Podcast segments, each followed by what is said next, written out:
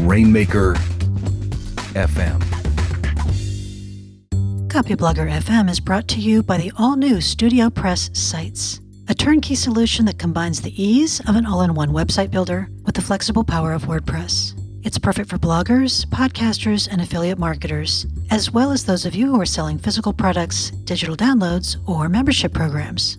If you're ready to take your WordPress site to the next level, see for yourself why more than 200,000 website owners trust StudioPress. You can check it out by going to rainmaker.fm slash studiopress. That's rainmaker.fm slash studiopress. Well, hello there. It is awesome to see you again. Welcome back to Copyblogger FM, the content marketing podcast. Copyblogger FM is about emerging content marketing trends, interesting disasters, and enduring best practices, along with the occasional rant. My name is Sonia Simone. I'm the Chief Content Officer for Rainmaker Digital, and I like to hang out with the folks who do the heavy lifting over on the Copyblogger blog. You can always get extra links, resources, and the complete show archive by pointing your browser to copyblogger.fm. So, we promise you in that intro the occasional interesting disaster, and um, we seem to have had sort of a, a spate of them recently of, of colossal, impressive PR failures. Um, the, the Pepsi ad, followed by the Nivea ad, followed by United Airlines uh, having a customer service situation that did not end up reflecting well on the company. And as is always the case with these kinds of things, there's always a full story. You know, there's there's always kind of details that people who are in the industry are like, well, you have to understand this or you have to understand that. So I don't know the full story and I won't pretend that I do. I'm not going to tell you what Pepsi or Nivea or United should have been doing differently. What I will do is tell you that I have seen mistakes that look like these mistakes go wrong for companies in the past.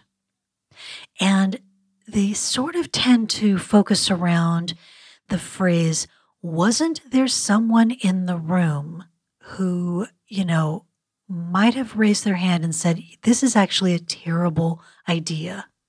You might call it the what were they thinking problem.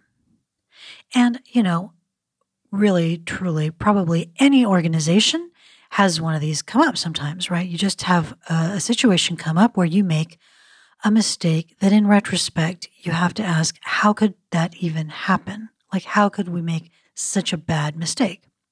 And I will share with you something that I've, a reason that I've seen companies make mistakes like this. These insights and the, the specifics of these insights come from my friend, Annie Pratt.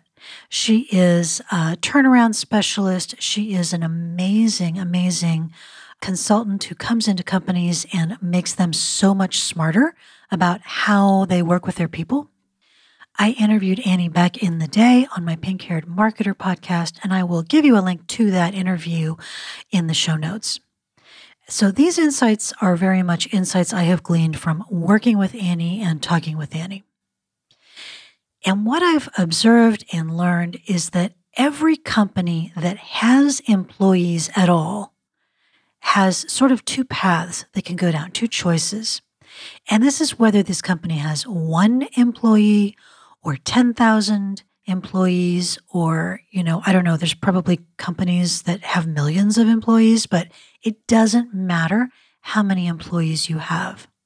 So option 1 is that employees can feel authorized to make good decisions when it's not clear you know it's it's not in the manual. We're in a situation that's not covered by procedure or we're in a situation that is covered by procedure but you look at it and say, you know, this time I don't think that just following the process would probably be the right thing to do. And these employees feel safe to speak up.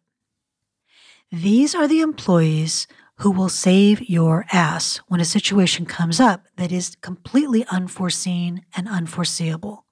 You know, they will step up, they will take the information available to them, and they will make an intelligent adult decision. It might be a different decision than someone else would make, but it's a reasonably decent decision. Option two is much more common, which is that most employees feel afraid to speak up. In some extreme companies, it's, you know, nearly all employees. They don't feel safe. They don't feel emotionally safe. And so when they see things just about to go off the rails, they shut their eyes because they know that if they say something, not only will they not be rewarded, they will be punished, right? For being negative, for being difficult. So you can find this depressing. You know, people are a bit cowardly. That's kind of how it works. Um, but the reality is, people will keep themselves emotionally safe. Nearly all people. Most people are not heroes. That goes for your employees. And this is not just about people who work for you. I mean, maybe nobody works for you right now. This is about people who work with you. So, somewhere in your career, somewhere in your company, you are working with other human beings. You are working on teams, you are working in departments. Anything that you can do to help other people who work alongside you feel safe to speak up when um, you're about to do something really kind of dopey, when you're about to make a mistake, when you're about to do something that might be um, misconstrued or, you know, just might be a terrible idea be smart and think about your own behavior and think about how you can help other people feel safe enough to let you know when you're just about ready to head over a cliff. So it's business advice. And, you know, I've certainly found it's not only business advice, it goes for all kinds of relationships. Okay, enough disaster talk. I'm going to switch disasters a tiny bit. Um, and talk about something I've I, I rant about this every once in a while on Twitter. I get on Twitter and I get all fussy because a sales professional, you know, bless their hearts, has um, sent me a cold email and um, tried to pitch me something that has absolutely no relevance to my company, to what we do. In some cases, you know, they're trying to pitch me on a competing product. In other cases, it's just completely clear. They have absolutely no idea, you know, kind of what I do in my company, what my company does. These are not hard things to find out. So I get on Twitter and I get cranky and I say, do not cold email me without doing your homework because it makes me really crabby. And I mark you as a spammer and then I get on Twitter and mock you. Um, but that seems a bit sort of pointless, right? You know, except it makes me kind of happy for five seconds. I thought, and um, we talked about this a little bit in our community, our private community, the authority community of content marketers. We were talking about this last week. What does it mean to do your homework? You know, what specifically do you do if you want to make a connection with somebody professionally? And you don't want that person to, you know, do the sort of online version of pepper spraying you because you're just being an annoying pest. So that's mainly what I'm going to talk about today. How to how to do your homework on somebody you'd like to make a connection with, whether you have something to sell or something to pitch, or you just want to work together. Um, and even, you know, to some degree, you just want to maybe let them know you really think that their work is cool. So I have a couple of key points for you to look at when you are doing some research on making a connection. So, the first kind of big general overarching idea is you really need to know their work. You need to understand their work. If you're a sales professional and you're going to pitch a company, you need to know what that company does. You need to understand their product set. You need to understand how they market it. You know, most of the time, this is not that hard to figure out because our products and our marketing tend to be public things you know, you wouldn't approach a writer if you hadn't read their book, hopefully, because it shows, right? And this is easier when you make connections if you have that luxury, and, you know, sometimes you don't, but it's easier to make connections with people whose work you actually admire. It's just easier, it's more natural. So if you're, for example, if you're trying to get a guest posting spot on a blog, only do that for blogs where you really, really think they're doing wonderful work and you just personally admire it. So if this person does have a blog, then read it. And don't read like a week's worth of post. I mean, really kind of dig back through it. Look for the most popular posts. In an ideal world, they will have identified these for you. There'll be a sidebar with the popular posts or something about read this first. You know, and, and this would apply for podcasts or books or YouTube videos, whatever it might be.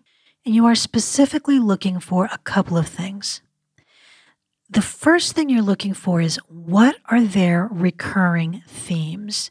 What is their moral of the story? You know, from, from their content, what are you taking away from that about their beliefs? So on Copyblogger, um, you know, it would be things like don't take cheap shortcuts because they don't work. Quality matters. Um, it would be things like, you know, be sure and build your business primarily on turf that you control, which is, you know, a website on your own domain. Don't don't build most of your business on a site like Facebook because it leaves you too vulnerable. You know, respect the audience. The audience is where everything good comes from.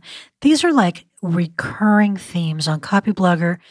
You know, when we write a post and we tell stories, these will tend to be the moral of the story, the point. And you can't pitch anybody something that violates their beliefs. I mean, you can pitch it, but it won't work, right? You cannot successfully sell somebody something that violates their beliefs. You have to find the common ground.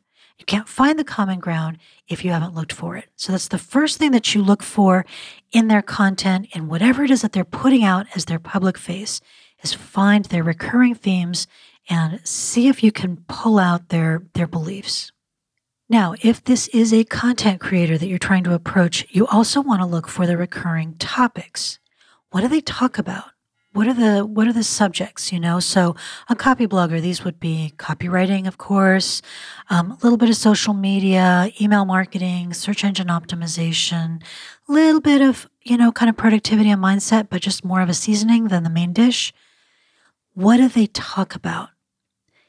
because you don't want to come in and pitch like, um, for example, I've had some wonderful pitches on Copyblogger, and incidentally, um, I should let you guys know we are not taking guest posts right now on Copyblogger. So sadly, this is not like a tutorial on how to pitch us for a guest post, although we might be interested in you for um, a podcast interview. But I've had people, very high quality people, try and pitch me posts on Copyblogger for fiction writers. I love fiction writing. I think fiction writing is super interesting. I've done a fair amount of it, but we have run a total of maybe one and a half posts about fiction writing. We just don't, you know, we don't run that. So know the person, the organization you're trying to connect with, what do they talk about? Obviously, very closely related to their themes, but just in a more prosaic way. You know, what what is this company about? what kind of technology or what kind of, you know, what, what are the topics in a, in a rather mundane way, a bread and butter way. And then this would be more of a tip if they if they do create content is do they have any kind of in-depth resources? So if they have an email list, sign up for it and then take a look at what they're doing. Do they have a bonus? Um, are they publishing white papers? Do they have a PDF ebook? Might they have, you know, what kind of emails are they sending? Because this, if it's a smart company, this is going to be where they're going to put their cornerstone advice. This is where they're going to kind of front load. This is what we're about. And you have to know what they're about in order to make a good introduction. Now, a lot of that is common sense and probably, you know, you just figure it out, right? Because you're smart. The second one is maybe not as common, but if you think about it, it's it's just as common sense in a way, which is you want to research who you're trying to approach, but you also want to understand their audience. Because if this, let's say it's an individual, if this person is influential, that influence comes from the audience. The audience is the fuel, right? Of the, you can't be influential unless you have an audience. If you're approaching a company, who are their customers? So, if they have comments anywhere across the organization, really spend some time looking at that. You know, what are the What are the folks saying there? Now, this could be blog comments, but it could also absolutely be Facebook comments, LinkedIn, you know, comments, anything like that. Facebook and LinkedIn tend to be pretty good for this right now, depending on what kind of person or organization you're approaching. And remember the words of the great Yogi Berra you can observe a lot by watching. So don't just get into the comments and start running your, your mouth or running your fingertips on the keyboard. Actually watch and see what people are saying instead of, you know, having to put your two cents in all the time. And you're looking for things like what are the audience's pain points? What bugs them? What is it that they're struggling with? And in particular, what is it that they turn to this influencer or this company to solve? If you understand this, you have the key to that influencer or that organization.